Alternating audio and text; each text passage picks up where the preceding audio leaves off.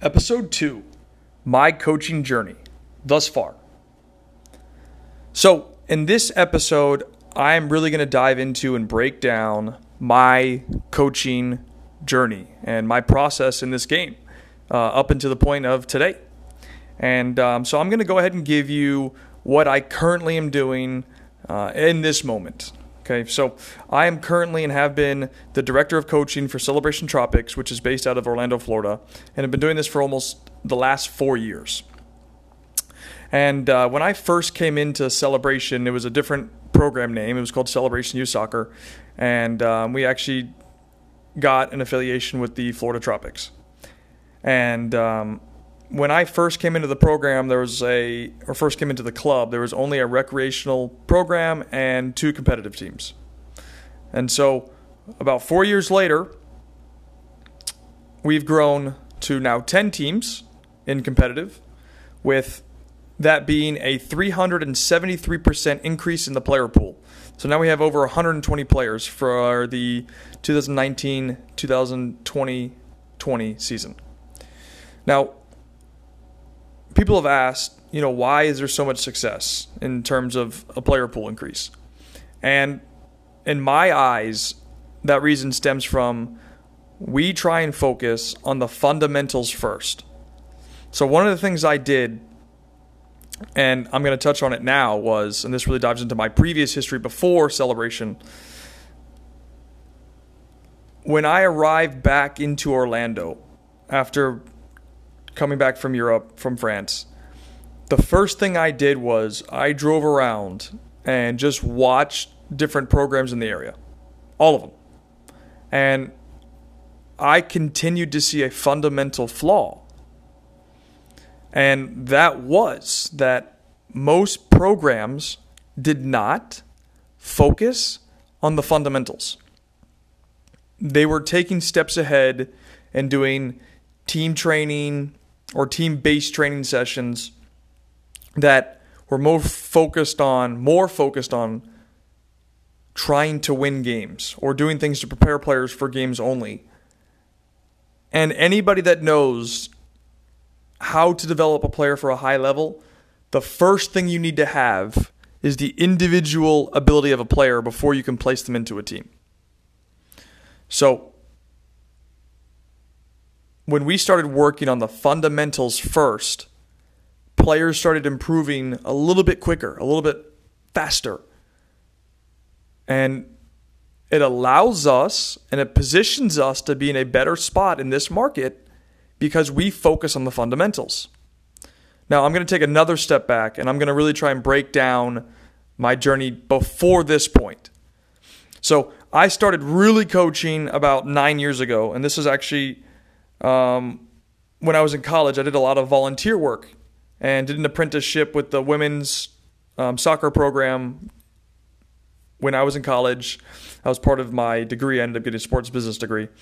And then just started really grasping and liking the idea behind it. I was really happy with it.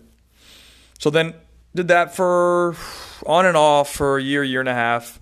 Ended up graduating. And uh, like I said, went overseas, went to France. Actually did some training over there with the club that I worked with. I was able to get, wouldn't call it a job, but was able to train some of their youth team players. Was able to help out um, and be an assistant, so to speak. And then when I came back, like I mentioned, I got into the market here. I worked for another club, worked my way up, um, and did a whole bunch, and I still do, do a whole bunch of like individual based private training and small group stuff. And that's how I really started. So I worked with the club, had a, had a team or two, started doing a whole bunch of individual and, and group sessions and then continued to work my way up the ladder right? And then i was able to in my second year as a as a coach in orlando i won the highest level league that you can. Um, it's called gcf i was able to win the highest level league in gcf at u17 so that's division one. I. I won that. And i'm thinking man like I would not have been able to do that in Virginia. So I was sitting there going, okay, this is a little bit different. And again, I'm trying to work my way through the system and understand it. So ended up doing all that.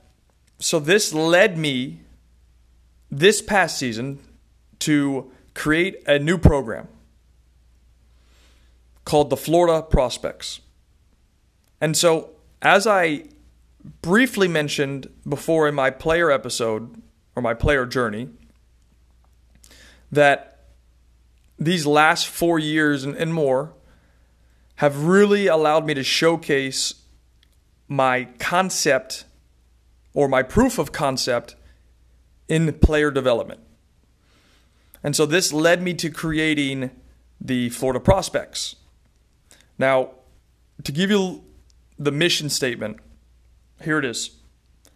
To develop players within the United States adhering to our 10 year player development process, to produce talent to compete and sign for European or South American pro academies or the top five leagues in the world. Now, that's our mission statement. So, the next question that most people ask when I tell them what the mission is so then why did you create the prospects? And as I somewhat mentioned two, three minutes ago, and this is me being brutally honest, I am not fully content with the youth soccer landscape in the American system. My goal, and the reason why I started this, was to rival any of the best development programs in the country, centered around mostly development academy, so DAs, and ECNL programs. That is because I have felt like these programs, and not all of them, but a lot of them, do not do their job when it comes to development. They don't do the right thing for the kids. And again, that first part is the fundamentals, right? The technique, the coordination, the balance, the small, small, small sided games, not the 9v9s, 7v7s. I'm talking about 1v1s, 2v1s, things like that. And so my objective from this is obviously to try and follow my mission statement, but I hope also one of two things happen. The first is that the prospects pushes on these programs to improve. And then two, make the prospects as big or bigger. Now, when I say that I don't feel like they do their job, like most DA programs or ECNL programs, it's because the process or the way they're aligned doesn't always work. So I'll give you an example. I've worked with a lot of DA players. I've put a lot of players into the DA at various clubs, and a lot of them have the same complaints. They get more training, which is great. The idea behind it is great right? They're trying the DA and more so the DA is trying to rival what European academies do or pro academies do in general, which is exactly what they need to do. But the training environment isn't always up to the level. And I had a conversation with a previous coach of mine who was an academy director at the DA with another club, and um, he one of the things he told me was they expect all the players that come into the DA to already have all the fundamentals. What he noticed was that most of the players coming in don't have it. So I would tell you that there's almost some sort of communication gap or an expectation gap because the DA doesn't start at this moment until the U13 age group. So there's a missing gap of younger ages from, say, U9 to U12 of players not being developed. But if my friend has said that the DA, at least with his program, is expecting players to have all the fundamentals, by the time they come to U13 and they don't, there's a gap. So, in my eyes, if you're getting players that are still missing fundamentals, then you have to take a step back and one, work on the fundamentals. And most programs, and this isn't just DAs, this is in general, programs across the country, in my eyes, don't do that. And this is why as I've mentioned before, I've had so much success because I really dive into and I believe in developing those fundamentals, developing individual technique first, developing coordination, developing balance, and developing the high IQ, the high ability to play in extremely small sided scenarios, those 1v1s, those 2v1s, those 2v2s. Now, let me go back to the prospects for a minute and let me kind of dive into what you get and what I feel like we do differently than everybody else. The first is after giving you my mission statement, we offer five training sessions per week, Monday through Friday three that are mandatory, which are mandatory team sessions. Now, when I say team sessions, we actually don't do too much, depending on the age group, too much team concepts, especially in the younger age groups. And we have three. We have three age groups in total right now 2010s, 2007s, and 2005s. Especially with the 2010s, we do so much individual focus it would blow your, your brains out. Like you would be shocked. You'd be like, what? You do that much individual work? Yes. We do that much individual work. So much so it's almost an hour of individual work before anything else is done. And that's covering technical development, that's covering coordination, and that's covering those 1v1s, 2v1s, 2v2s. We also offer two optional practices. Now, when I use the word optional, I literally mean it. You don't have to show up. You come because you want to get better. Our optional practice is on Wednesday and Friday. So that means our mandatories are Monday, Tuesday, and Thursday. For optional on Wednesday, what we do is it's all technically based work with one station of 1v1 and one station of physical. So what that means is we'll rotate and they'll go through different technical trainings from juggling to dribbling to passing to finishing. And it varies every week. So might be juggling, passing, and dribbling. And then another week it might be finishing, passing, dribbling. Right? Those concepts. And then we also add in physical work. And then we also add in 1v1s. So Friday is one of two options. It'll either be small sided games, which are literally ran by the players. So we'll come, we'll set up the equipment, and we'll say, okay, here's your areas. You set up your teams, you set up your games, and you play. And uh, the kids love it. And in fact, one of the things that I implemented was street soccer. Now, we don't literally play on a street, we play on the grass field or turf. But I created a plastic soccer ball out of plastic bags. I bring it to the session and I tell the kids, you're free to use this, no shoes and they take their shoes off, obviously, and they play if they want to, and they have the choice to do that. And I don't interfere with coaching. I don't tell them what to do. I just tell them when they can and when they can't play. Time, time off, time, time off, and um, it's it's been really successful. And then also on Fridays, if anybody wants extra individual work, we're there, and we're ready to help. So if somebody says, you know, I don't want to do games, I want to train. Okay, come over here, come to this side of the field, we'll we'll work you through. And so we offer that. Now, on top of that, from more of an administrative side, or on the back end rather, we do a couple of things. One, we gave each parent yearly objectives to say, hey, this is what your child will learn per age group.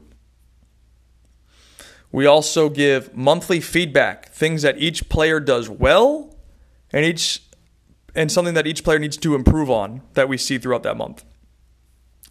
We will give 3 report cards per year for the entire season. So from August to May, that cover over 50 categories from technique, tactically, physically, and mentally. And then, of course, if there's a goalkeeper, goalkeeper categories. We'll give you an initial report. We'll give you one after the end of the first season and one at the end of the entire year. We also do two one on one meetings per year. And the reason why for that is if players are going to become professionals, they need to be having one on one meetings. I read a book on Pep Guardiola called The Evolution. And in his three years at Bayern Munich, he had over 2,000 one on one meetings. So, if we're trying to prepare players for the pro level, they have to start getting used to those concepts, right? Going in and having a meeting with coach.